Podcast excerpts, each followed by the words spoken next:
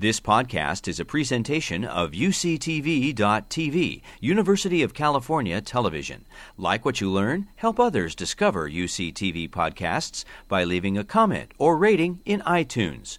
Now, I want to invite Jen Freeman, the Institute's Senior Program Officer for Women, Peace, and Security, to introduce our speaker tonight. Thank you.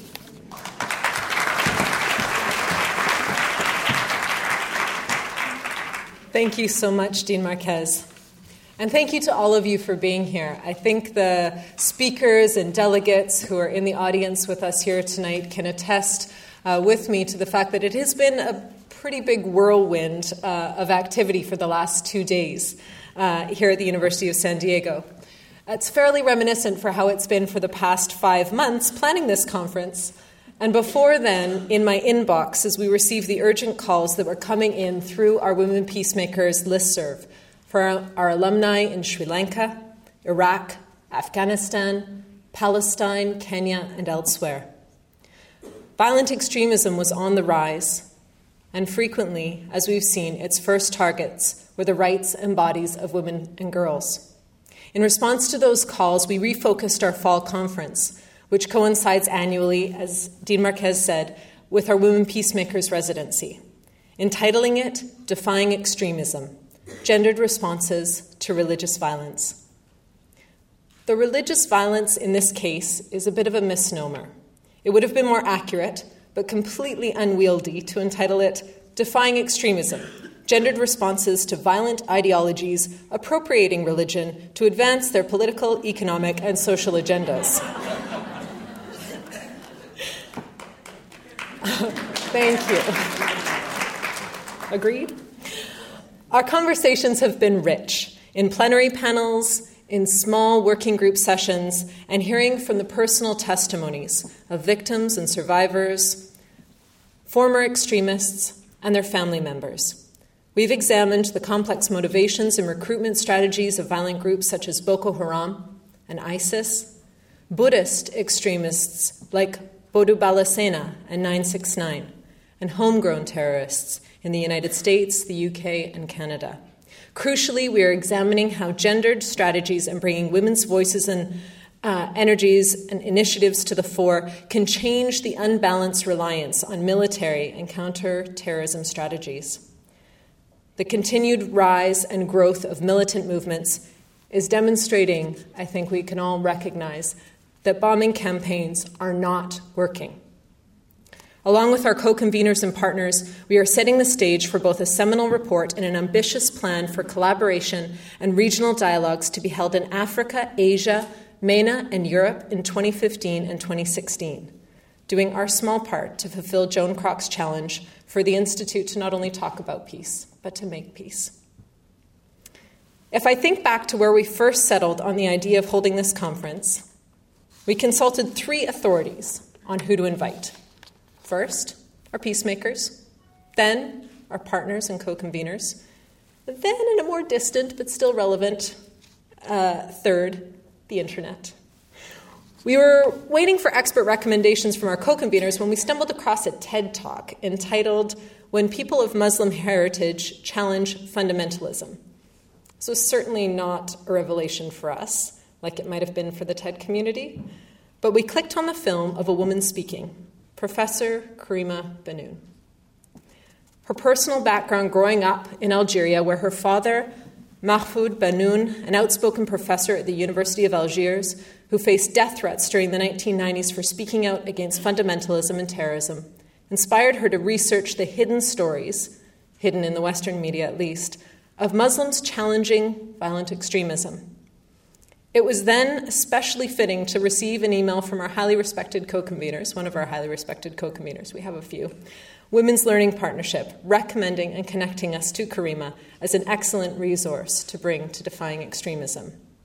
Her book, Your Fatwa Does Not Apply Here Untold Stories from the Fight Against Muslim Fundamentalism, answers the question that we hear far too often Where are the moderate Muslim voices standing up to these groups?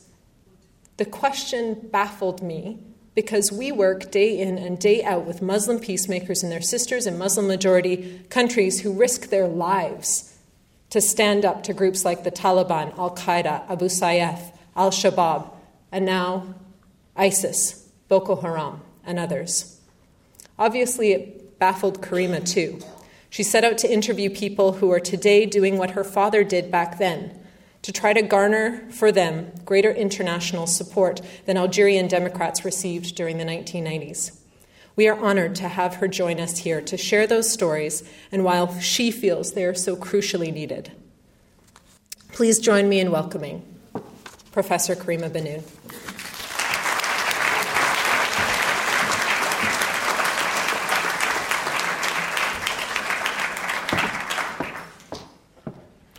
Good evening. Thank you all very much for coming this evening. It's really, really wonderful to be here. I am going to show a PowerPoint, and I should confess from the very beginning that I am slightly technologically challenged, so please bear with me. And I would also ask you please not to take photographs of the PowerPoint. Thanks very much. So it's a real honor and a privilege for me to be here this evening, to be here for this conference. And I really want to thank the Joan Kroc Institute for Peace and Justice and its wonderful staff for the incredible welcome that we have received, for the work that they have done to put on this tremendous meeting, and for inviting me to take part. They are doing, it seems to me, exactly what Khadija Gambo from Nigeria implored us to do yesterday, which is rather than amplifying the voices of those who do evil, to amplify the voices of those who, armed only with their moral, moral courage, defy evil. I also want to thank the Women's Learning Partnership and AWID for suggesting my participation. Likewise, I am sincerely grateful to all of the other participants in this meeting, from whom I have learned so much in the last few days, and honestly, before whom I feel a bit humble taking the floor this evening. I especially acknowledge those who have spoken of their own trauma, and I can't name them all here. But I think of Vicky Ibrahim, who told us through her tears of what it is like to see your beloved son radicalized, or Margaret Orech from Uganda, who told us about her experience of surviving the indescribable violence of the Lord's Resistance Army.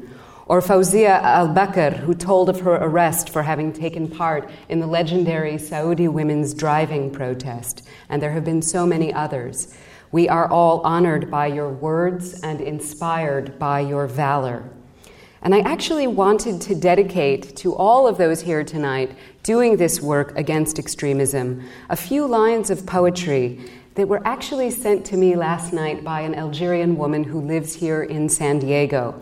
They just showed up in my inbox, and it happened to be that the poet is a friend of mine, a journalist named Lazhari Labtar, who runs one of Algeria's independent publishing houses, and who himself wound up on death lists back in the 1990s for working against fundamentalism. Now, it struck me late last night when I received this poem that in fact it was a perfect articulation of the kind of commitment that so many of you have evidenced.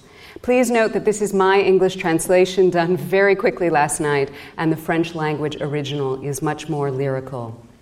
Lazhari wrote If our martyrs for freedom spilled their sweat, their blood, for the joy and the happiness of our people, we too, in our turn, will give all that we have, my love, from the blossom of our hands, in petals of flesh. We will braid one by one the white pearls and the pink pearls of beautiful dawns from the fullness of our days. And I know that's just what so many of you are, in fact, doing.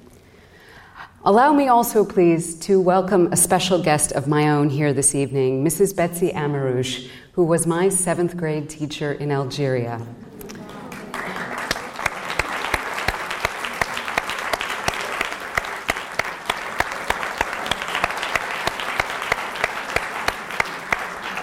I was her student at the best school I have ever attended, the American School of Algiers, of which she later became the principal. And I am so honored by her being here because I learned so much from her. I also loved that school. At that international school, we all studied, we all played soccer, in my case, not very well. Uh, I studied well, but the soccer was not so good at. We all did this together in a beautiful old Turkish villa We were Algerians, Americans, Pakistanis, Canadians, Namibians, Brits, Indians, Saudis, Germans. And that school really taught me that a world is indeed possible in which children learn and play joyfully together, irrespective of borders or backgrounds. And then the school had to close in the 1990s due to the fundamentalist terrorism that came to plague Algeria in those times. In fact, the very last time I saw Mrs. Amrouche before tonight, I believe, was on June 16, 1993. I gave the commencement address that day at what turned out to be the penultimate graduation ceremony the school would have. The mood in Algiers was very tense, as the day before, a fundamentalist armed group had assassinated Dr. Mahfoud Boucebci, one of, El- one of Africa's leading psychiatrists, who had done pioneering work on single mothers in Algeria and had bravely spoken out against the fundamentalists when they tried to besiege a hospital in Algiers during their 1991 general strike. Mrs. Amrouche herself later had to flee the country when the armed Islamic group began killing the foreign wives of Algerians. That group, the GIA, tried to destroy a world in which an international school was even possible. But in the long run, the amazing thing is not that the school closed, but that they couldn't stamp out the spirit that allows a school like that to be possible due to the incredible courage of ordinary Algerians and activists in resisting terrorism and in resisting the hateful Islamist ideology that inspired it. Today, there are, in fact, new efforts afoot to reopen an international school in Algiers for English speaking children, and I hope that that may take place very soon. And I firmly believe that those who try to close the world will always ultimately be defeated by those who try to open it. Because even after all the stories I have heard in my research, or perhaps especially after all the stories I have heard, I believe that in, in the human heart and in the human imagination, the default setting is open, not closed. But often a very high price has to be paid to get to that world, that open world. So, with that introduction, this evening I'm going to talk about some of those whom I had the honor of writing about in my recent book. You see the cover here on the screen. Your fatwa does not apply here Untold Stories from the Fight Against Muslim Fundamentalism. What I want to do first is to tell you a little bit about how I wrote the book and why I wrote the book. And then my plan is to tell you five stories of very courageous women, uh, either women that I met or women uh, whose uh, accounts of whose uh, heroism are in the book. We'll see if I get through five stories or not, because I certainly want to hear from you all as well. So please think of each one of these stories as representing thousands and thousands of others. It is so difficult to select the stories to fit in the book and the stories to share with you this evening.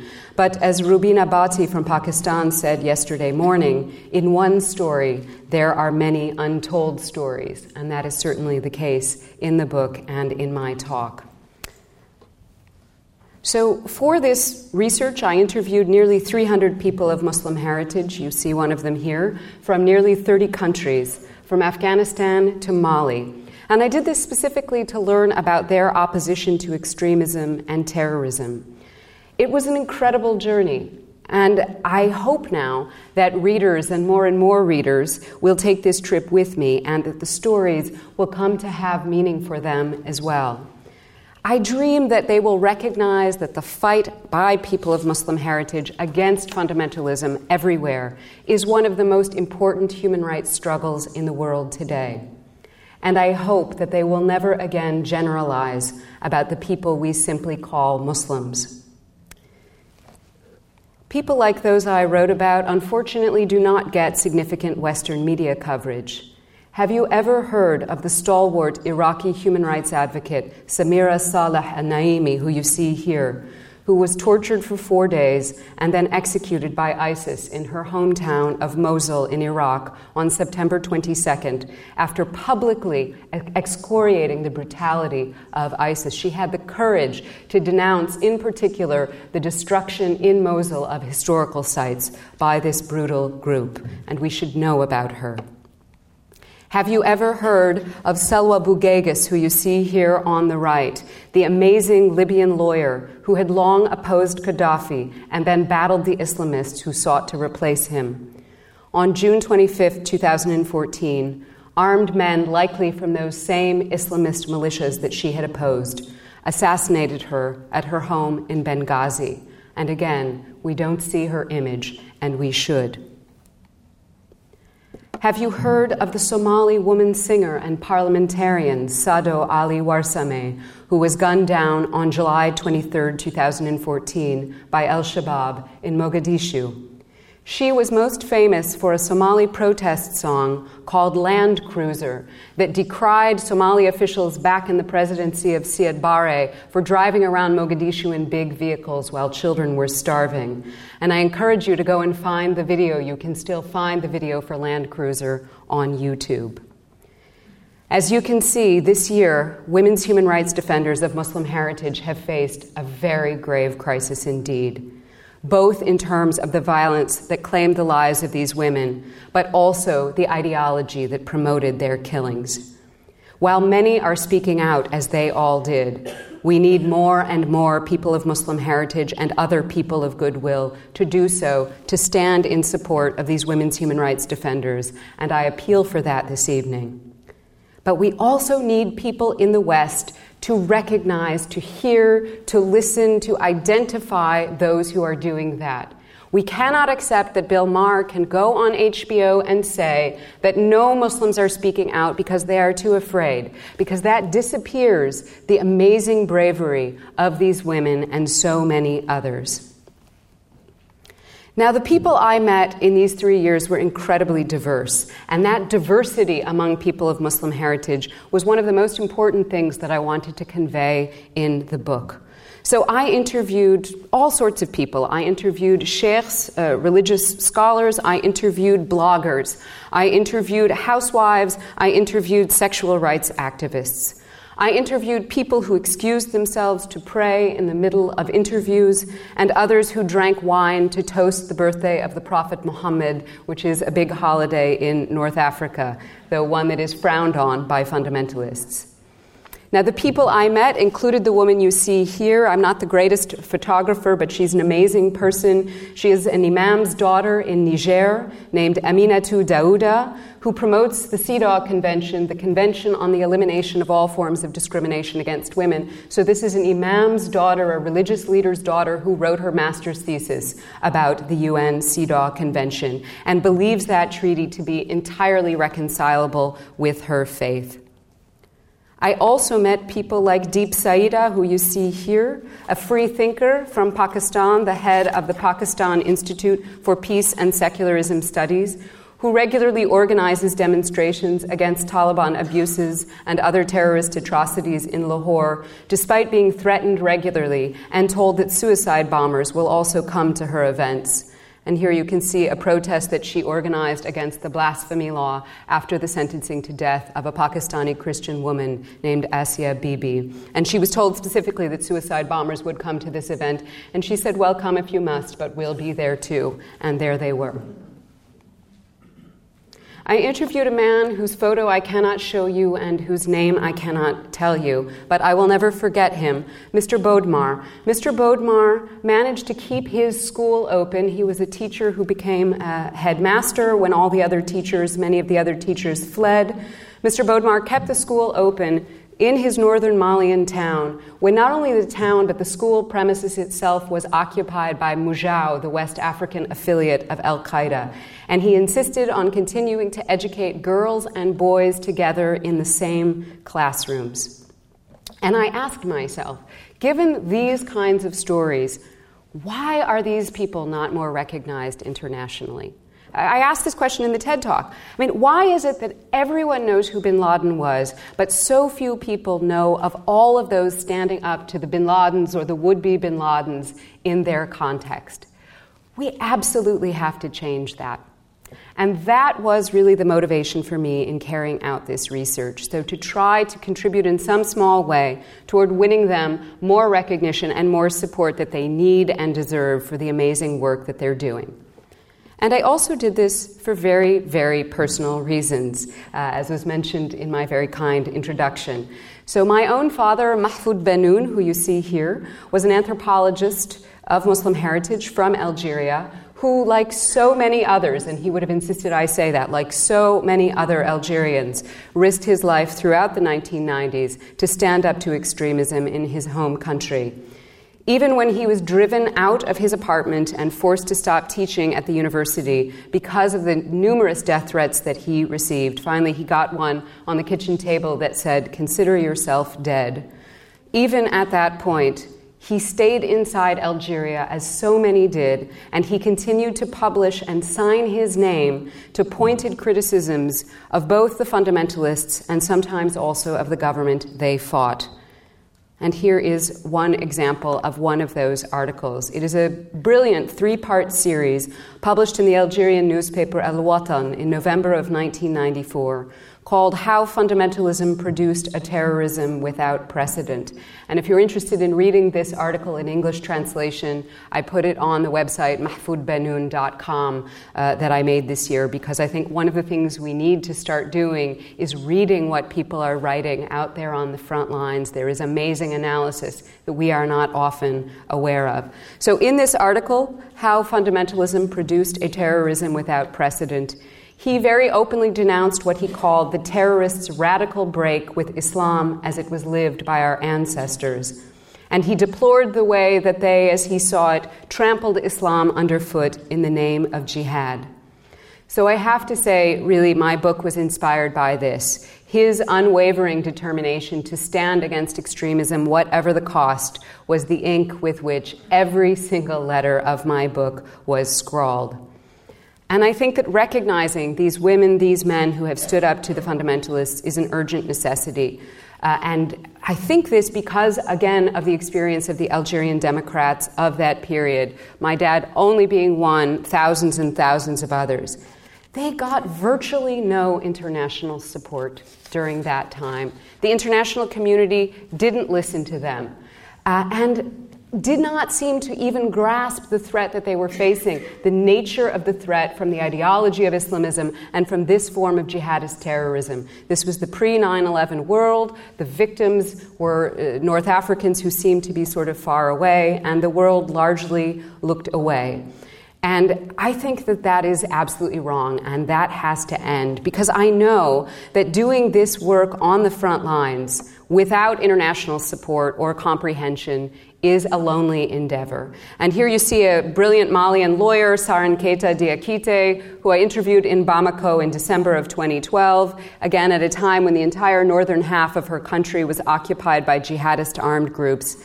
And she said something very simple to me, but I think it's very important. She said, International solidarity is very helpful. When you live such a crisis alone, it is much more difficult to bear. So I think part of my project, and I think the spirit of the conference this week as well, is precisely about trying to break down those kinds of walls of loneliness and put more people in touch who are doing this work and also put people in touch uh, with others who may appreciate uh, the work elsewhere, who share the same values. Now, I know that the title of my book is sometimes seen as provocative. Your fatwa does not apply here. And I wanted to explain its origin. To put it politely, I borrowed it. So, those are not my words.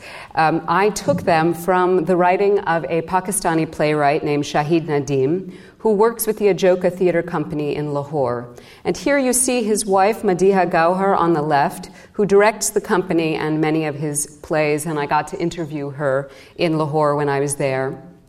Now, in one of their plays, Bulla, which you see here on the right, is about the renowned 18th century Sufi mystic Bulleh Shah, who struggled against the mullahs of the early 18th century and was declared a heretic. I adapted my title from one of its lines, and you can see the print is a bit small, but you can see the stanza there. So, what happens in this scene is that the young disciples of Bulleh Shah are told by a religious leader that they have to stop singing because a particular fatwa, a religious order, forbids it.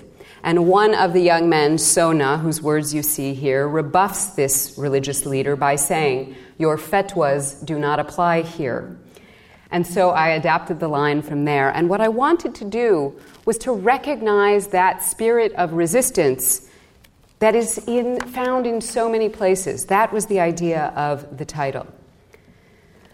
Now, let me say, in case I don't get through everything that I have written, if there are two key takeaway points, if you need to leave early, you know, this, these are the bullet points. The first is, and it comes straight out of what I said about the title, the first is that really, in each and every Muslim majority context and diaspora population where fundamentalist movements are active, there are also heroic people defying them, who are often women and women's human rights defenders, both male and female. And secondly, that those people face tremendous obstacles and they need thoughtful international support to succeed. Now, I think a related point, perhaps an obvious point, is that to successfully champion women's human rights in these contexts now, you have no choice but to tackle this issue of fundamentalism without flinching. Uh, sometimes it's seen as sensitive or controversial. I don't think we have any choice any longer. And we have to find a way to support the women's human rights defenders who are doing that work on the ground. Now, I note, and this is very important, this is a global problem, right? If we look at religious extremisms across the spectrum, I think here about the work of some feminist international lawyers, Christine Chinkin and Hilary Charlesworth, who, in a very important book called The Boundaries of International Law, identified what they saw as the two leading obstacles to women's human rights uh, back in 2000. One of those two was religious extremism worldwide. So, this is truly a global problem, although it, it, perhaps is particularly manifesting in virulent ways and widespread ways in Muslim majority contexts uh, at the moment, so ways that are truly visible uh, transnationally. But ultimately, the point that I want to make about Muslim fundamentalism is that it is not essentially a security question for Westerners, though it is also that. But at its core, at its most basic, it is a question of human rights for hundreds of millions of people who live in Muslim majority countries and populations around the world. In Algiers, the feminist psychologist Cherifa Bouatta told me Muslim fundamentalism is a deadly ideology which stands against choice, hope, change, and humanity. It represents the breaking of our countries. So I've been using this term uh, fundamentalism for a while now, and I'm glad not to be in an academic, uh, sort of dogmatic academic conference where we spend all our time talking about terminology, but I thought I might just define how I am using the term. So I cite a definition given by the Algerian sociologist Marieme Hélie-Lucas, who founded a wonderful organization called the Network of Women Living Under Muslim Laws. And this is her definition of note fundamentalisms, see the S, so across different religious traditions. For Marieme, they are political movements of the extreme right that, in a context of globalization, manipulate religion to achieve political aims. So, for me, I understand these movements essentially as political. That's what they're about taking power uh, and manipulating their own very extreme right wing interpretation of religion uh, to do that. So, Sadia Abbas, who is a Pakistani post colonial theorist teaching in the United States, refers to this as the radical politicization of theology. There's, I don't have time to say too much more about this, but one thing that I think is critical for American audiences to understand is that these are radical movements. They are not traditional, they are not conservative. They are actually most often trying to change the way that people live their relationship with Islam, not trying to preserve it. So, for example, I often hear in the West people make the reference that the burqa or the jilbab are the traditional garments of Muslim women. That is not true in many, many contexts. And I think about, again, my time in West Africa and how angry some of the women's human rights defenders in Niger were, uh, who wear uh, bubus, wonderful long floral garments uh, with accompanying head wraps and you know, who were being told to wear uh, the hijab and the jilbab. And they said, we've, we've absolutely never worn these garments. These are not part of our tradition. So these are radical movements, not traditional. Now, in the contemporary period, Western discourse in response to these movements seems to primarily have offered two choices, both of which, in my view, are flawed. The first is the sort of openly discriminatory characterization that suggests that Islam is somehow inherently fundamentalist or all Muslims are really fundamentalist or something like that. And we hear this increasingly on the right, though not exclusively on the right. This is obviously just offensive and completely wrong. Unfortunately, on the left, in response, one too often hears a discourse that is either too politically correct to acknowledge the problem of fundamentalism at all or its gravity, or even worse, actually engages in apologetics for it. And this does a grave disservice to the people on the front lines as well. Uh, so basically, I wrote a piece for the Huffington Post called Why Bill Maher and Ben Affleck Are Both Wrong. I'm asking them both to try to rethink. Neither one of these discourses, the discriminatory one or the sort of apologetic one, uh, are helpful. I am looking for an entirely different way of talking about this that is based in the lived experience and the hope, most importantly, the hope of the people on the front lines. So, with all of that background, let me share as many of the stories as I can now sneak in. So, the first story comes from Algeria, again, from what we call in Algeria the dark decade of the 1990s. And I'm going to start with a little bit of background because I think the other contexts that I'm going to talk about, people may be familiar with from the recent news coverage. But Algeria in the 90s, I think, sort of seems like a distant memory. And when we do get any explanation of it, I find, for the most part, that that explanation is deeply flawed. So, usually, what we're told, if we're told anything about what happened in Algeria in the 90s, is that the fundamentalists were participating in the elections, their victory was then unfairly stolen from them, and that was when the trouble started. And this, I have to say, is at the very least a gross oversimplification of what actually happened. So, back in 1988, Algeria experienced something like what came to be known as the Arab Spring of 2011 there were protests, they were repressed, and then there was a moment of opening and democratization and new political parties and much more freedom of the press and so on. Unfortunately, the, the groups that really exploited that moment of opening were fundamentalist groups who had been organizing in the mosques when others could not organize during the time of the single party. And it was really the Islamic Salvation Front, so called, that rose. They openly declared that they would abolish democratic institutions if elected. They said that they would rule instead through a Majlis Ashura, a cabal of clergy. They campaigned under a banner that said, No charter, no constitution, according to God, according to the prophet. They described the mixing of the sexes as a cancer, and they besieged women's college dorms. And you have to understand that their words and deeds utterly terrified mainstream Algerians. The FIS second in command, a firebrand named Ali al Belhaj, said openly If we have the law of God, why should we need the law of the people? About non fundamentalist Algerians, again, he openly raved one should kill these unbelievers.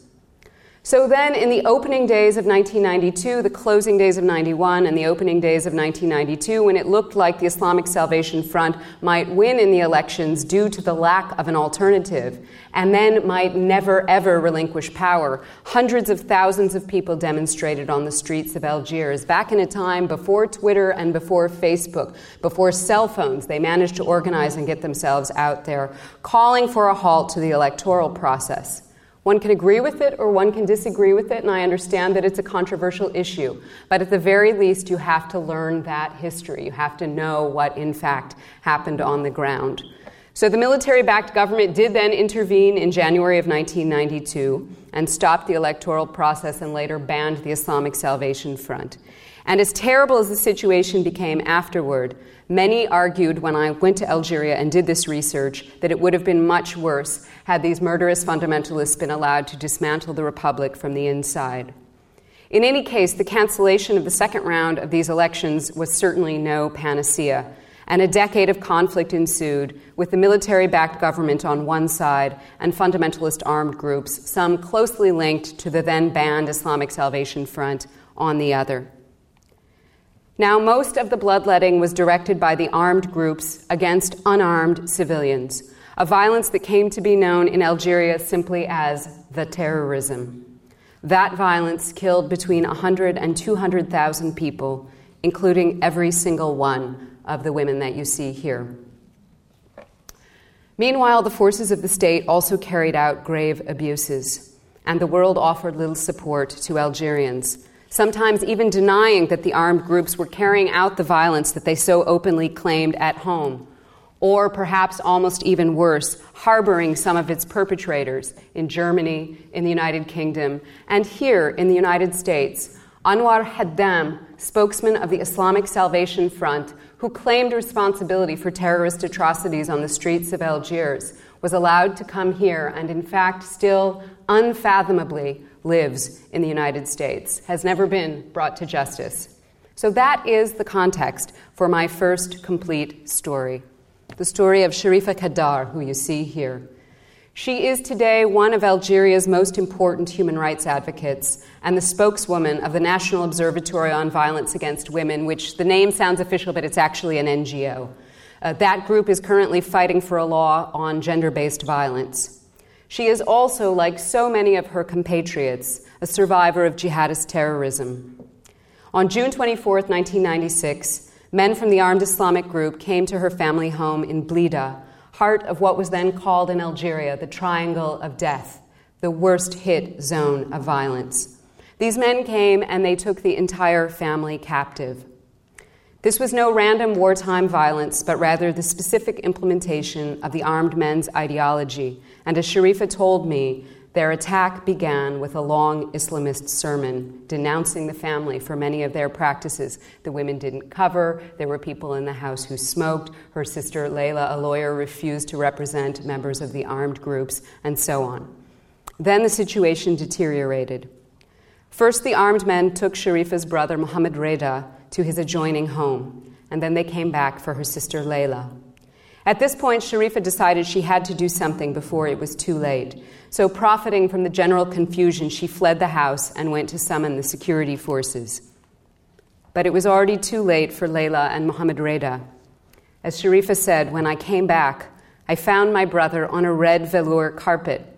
But then I remembered that he didn't have a red carpet, he had a white carpet. It was his blood that had dried. They tortured him for a long time, and then they cut his throat. The scene was bleak. As Cherifa said, my mother they left for dead, but she was only wounded. My sister was wounded, but at the hospital they couldn't save her. It was hard to know what to say when hearing story after story like this, and I sometimes found myself asking inane questions like this one How did you survive this experience? Well, she looked at me, survive. She said, I, I don't know that I actually did survive. She said, A part of you leaves with them. My brother was older than I, my sister was younger.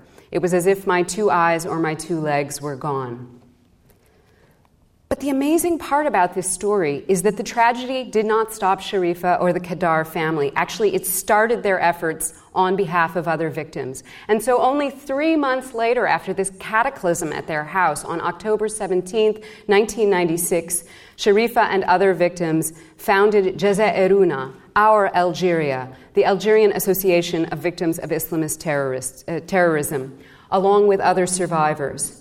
They did this to try to help others. Cherifa said people were burying their families alone. No one would go to the funerals because you would end up on a death list if you went to the funeral of someone who had been killed by a terrorist group. It was as though the victim was deemed guilty.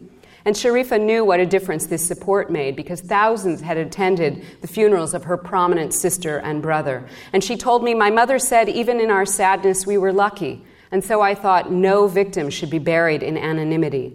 So Jazairuna began routinely, the men and the women, attending the burials in the cemeteries of victims of terrorism, standing with the families across the Metidja plain, that triangle of death, in their worst moments. Though the 90s are thankfully over for Algeria, while they seem to be unfortunately returning elsewhere, Jazairuna's work is not over, it continues. Today, its members persist in trying to fulfill what they call the duty of memory, the duty of truth, the duty of justice by taking care of the victims and fighting to preserve their history. So that collage that you saw of all of the, not all of the women, but many of the women who were killed in the 90s is something that Jazairuna uh, collected the photos for and put together. So they're engaged in this work for memory and justice.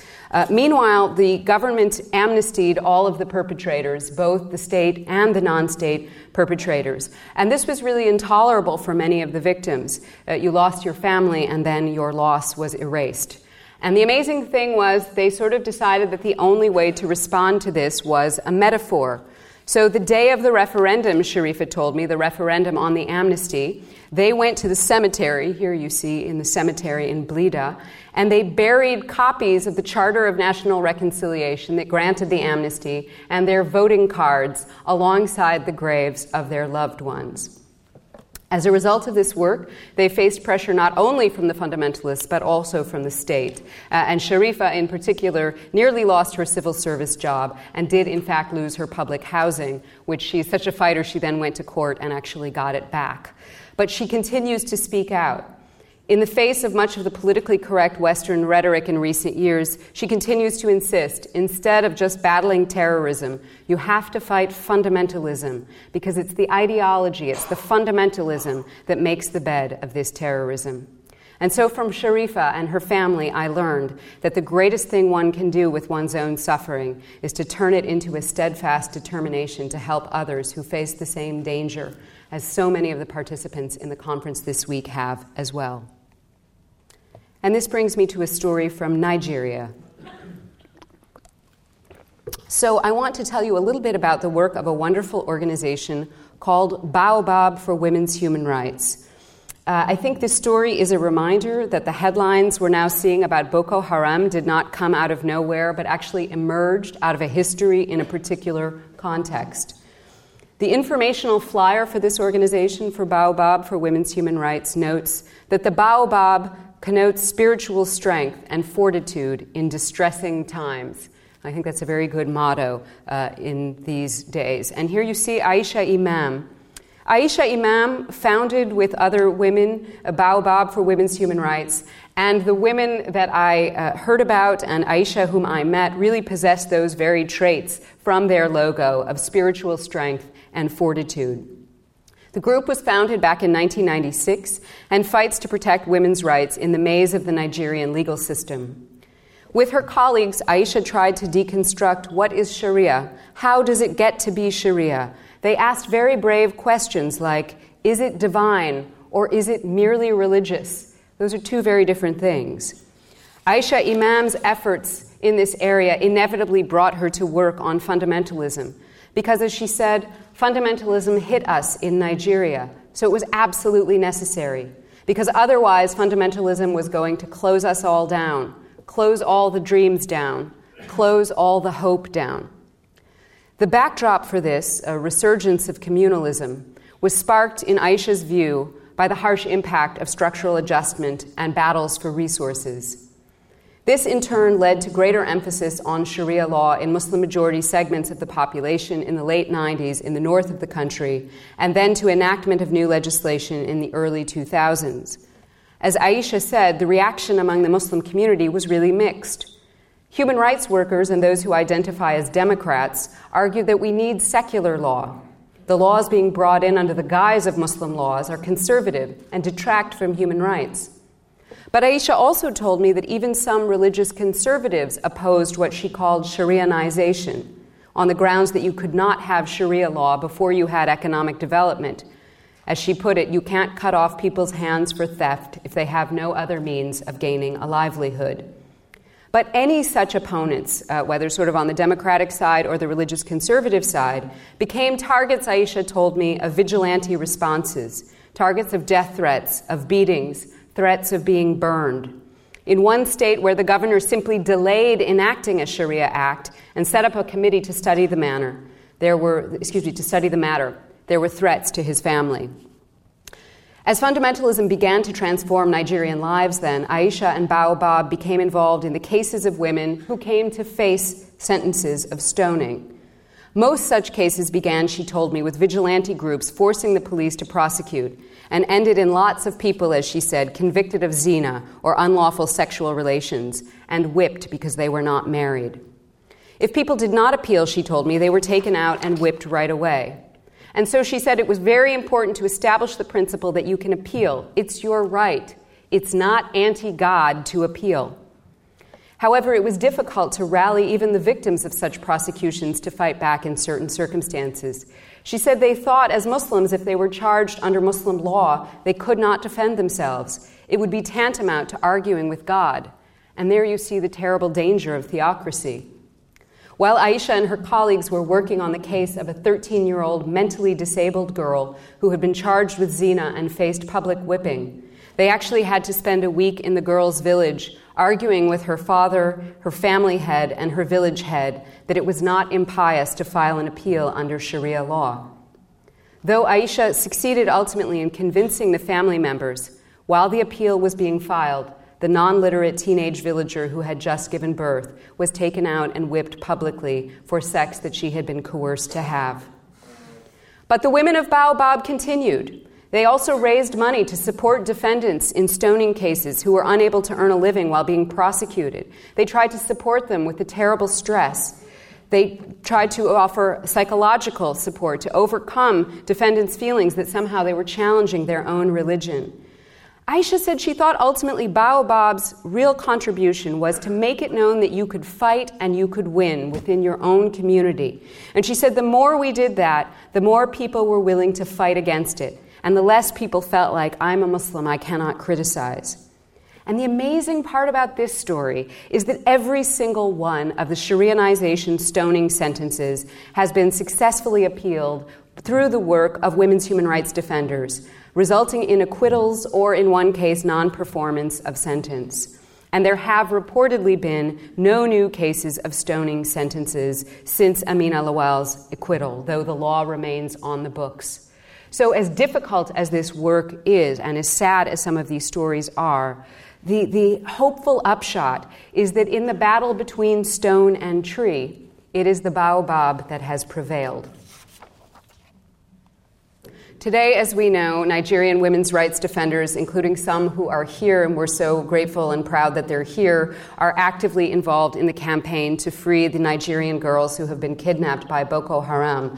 And I have to say, I find it very disappointing that the media attention to this issue has dwindled. It is an imperative necessity that the media speak about this regularly until the girls come home. But we also have to combat the ideology that is seeking to justify this practice practice of sexual slavery. The armed groups did it in Algeria in the 90s, and virtually no one spoke about it internationally. Uh, the jihadist groups are doing it in Iraq today, uh, and ultimately, it is not just this immediate instance of, of, mass kidnapping, which we must indeed end, but it is also uh, the ideology that underlies it that seeks to justify it, to seeks even to legalize it, quote unquote, uh, that we have to take on.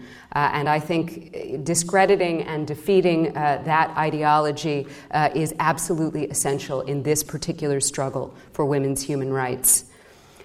Now, I'm actually going to skip a story, uh, and I'm very sorry to do that, uh, a story from Iraq, uh, but I'd be happy to talk about Iraq in the questions and answers, but I want to jump forward to a story from Afghanistan because, however, we may fault the media coverage on Iraq, at least there is some, and there is almost no, very little coverage on Afghanistan at the moment. So I do want to share uh, this story from there. And anyone who has seen the TED Talk has heard this story of Maria Bashir, who is the first and the only woman chief prosecutor in Afghanistan, though she is one of many, many Afghan women's human rights defenders. Now, when I first met her, she came in surrounded by four large men with four huge guns pointed downward. Uh, but what I remember is that even though a very small person, she stood very straight and tall amongst them. But it turns out, in fact, she has to have 23 bodyguards. She only came in with four of them. And this is because she has been subjected to bomb attacks that nearly killed her kids, and one that even took off the leg of one of her guards. She has been the chief prosecutor in Herat since 2007. And she told me that when she first started, people said, they couldn't believe a woman could do a position like this. But as they began to evaluate her work, she felt that most people came to accept her. She actually had the guts to open a special unit to investigate cases of violence against women, which she says is the most important area in her mandate. When I met her in 2011, the police were still telling her, because of all of this work, that she was regularly being targeted by suicide bombers. And in fact, to prove the point, her assailants once sent an envelope to her house containing three bullets. Now, she takes on both uh, the Taliban in a sense uh, by going after the issue of violence against women, but she also takes on other actors because she, she has very aggressively prosecuted in corruption cases. So she face, faces many risks at the same time. And I sort of asked her again one of my kind of simple questions why do you keep doing this? You know, where does your motivation come from in the face of this threat? And she laughed. She said, Well, that's the question that everybody asks me. As she put it, why you risk not living. And she said very simply, very humbly, with no bravado whatsoever, that it was simply that a better future for the Maria Bashirs to come was to her worth the danger. And that she knew that if people like her did not take risks, there would not be better futures. Now, the chief prosecutor told me she was very worried about the possible outcome of government negotiations with the Taliban that were going on at that time. She said, if we give them a place in the government, who will protect women's rights? And as I was leaving, she, she very strongly urged me. She said, You must say to the international community not to forget the promise about women's rights now, because now what they want is peace with the Taliban. Now, a few weeks after I met her, after I left Afghanistan, I saw a very terse headline on the internet. An Afghan prosecutor had been assassinated. And I Googled desperately because it was one of those tiny stories. Now, very thankfully, the victim that day turned out not to be Maria Bashir, though sadly another Afghan prosecutor was gunned down on his way to work. But the, the, the, fear that I felt for her in that moment while I was Googling uh, just reminded me yet again of the incredible risks that she will face in the year ahead as international forces depart Afghanistan. And so, what I really took away from this story is that we have to continue to care about what happens to all the Maria Bashirs there after international forces leave, uh, when I fear the international media will leave as well. And I often hear her words in my head whenever I hear terrible news from Afghanistan, saying again something so optimistic. The situation of the women of Afghanistan will be better. She's absolutely convinced of this. We should pave the ground for this, even if we are killed. It seems to me that there are many lessons we could learn from these amazing stories.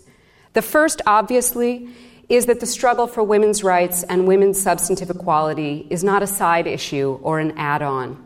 It is an essential component of the fight against, the form, against all forms of extremism, and certainly against the one that I am talking about tonight, namely Muslim fundamentalism. Governments sometimes seem to think that the gender component is optional or an add on, that it can be dumped when it is inconvenient. I think about the famous leaked State Department memo referring to Afghan women people like Maria Bashir as pet rocks that you cannot always afford to keep in your backpack. Uh, that is absolutely wrong. It is not a side issue, it goes to the very core of the issue. Uh, and I always think of the words of the Nigerian sociologist Zainabu Hadari, uh, pictured here, who said to me, Every step forward in the fight for women's rights is a piece of the struggle against fundamentalism. And I think that is absolutely critical. Another point uh, that Cherifa Kheddar's stories, that I think many of these stories really underscore, is that it is impossible to fight against jihadist terrorism without taking on the underlying ideology. Otherwise, the problem just keeps uh, recurring. And so, this strategy that is sometimes employed by governments that what they should do is partner or ally with quote unquote moderate fundamentalists, uh, an oxymoron if ever there was one. We're even told now there are quote moderate Taliban. I don't know what that means exactly. Uh, that is a very dangerous strategy that actually nourishes the very ideology that gives rise uh, to this violence that governments say that they want to fight. Uh, and finally, uh, and perhaps most controversially of the three lessons, is this one. So, we have talked a lot about tolerance, and I think tolerance is a very positive and important thing. But paradoxically, in a way, I think I'm here to advocate for a very specific kind of intolerance, and that is intolerance of intolerance. Because I think that tolerance of intolerance actually doesn't produce tolerance, right? It has very paradoxical and dangerous results. I'm not talking about people, I'm talking about an ideology and organizations that seek to advance an extreme right wing ideology. Now, as an international lawyer, I am in favor of peaceful resolution of disputes whenever it is possible, and I believe in reaching out to communities and to populations. But I do believe, and Lina Abu Habib said this this afternoon as well, that negotiating or accommodating approaches to radical jihadist groups can actually be quite dangerous and are perceived by those groups as a sign of weakness to be exploited rather than as, as a genuine opportunity to move forward. We saw this in Algeria during the 1990s, when civil society and women's groups and intellectuals were standing firm against fundamentalism and terrorism, and the Algerian government sometimes tried to negotiate with those same armed groups Every time they did, the violence of those groups would escalate, would spike tremendously. Uh, so, that I think is a very difficult paradox that we have to grapple with. Uh, and I must stress here I am not a hawk. I guess the way I like to think of myself is a dove who has come to understand that doves have to defend their habitat from extremism to have any chance at survival. I also think that the project of writing the history of those who have resisted and sacrificed and preserving the histories that have been written is an utterly vital part of the struggle against extremism. And I encourage all of those of you who are here who are doing that work to start writing your histories and take the histories and the testimonies of those around you. It is so important to document uh, what is being done. During my research, I was given a copy of the newspapers published at Tahar Djaout Press House in Algiers in 1996, on the day after an armed Islamic group bombing there killed press workers and their neighbors. But the amazing part again about this story is not the bombing and not the hateful ideology that motivated it, but the way that people reacted. Somehow, the journalists, many of whom were fasting for Ramadan and all of whom were facing unrelenting danger, rallied that same night, that same night that they had pulled their colleagues out of the rubble. And they got back to work and they actually got the papers out the following day, working in the rubble of their compound to do so. Now, I was given the papers that were published that day. It was a compendium issue that was put out, and that is now one of my most prized possessions. And in one of the articles in those that day's papers, I will never forget what a woman named Rania Ukazi wrote. She posed a question. She said, she asked really, PEN against Kalashnikov, is there a more unequal struggle? And she answered the question herself with a commitment. She said, What is certain is that the pen will not stop. And for me, above all else, this conference has been a reminder, and this research was a reminder, that to defeat all forms of extremism and terror, we must honor Rania's pledge. The voice must not stop, the pen must not stop. And I thank you all here tonight for exemplifying that spirit, and I wish you the greatest of luck in your ongoing work. And I would ask you, please, to help me to share these stories so that we can keep the spirit of all of those who have done that work and paid the ultimate price alive. Thank you very much. You've been listening to a podcast by University of California Television. For more information about this program or UCTV, visit us online at uctv.tv.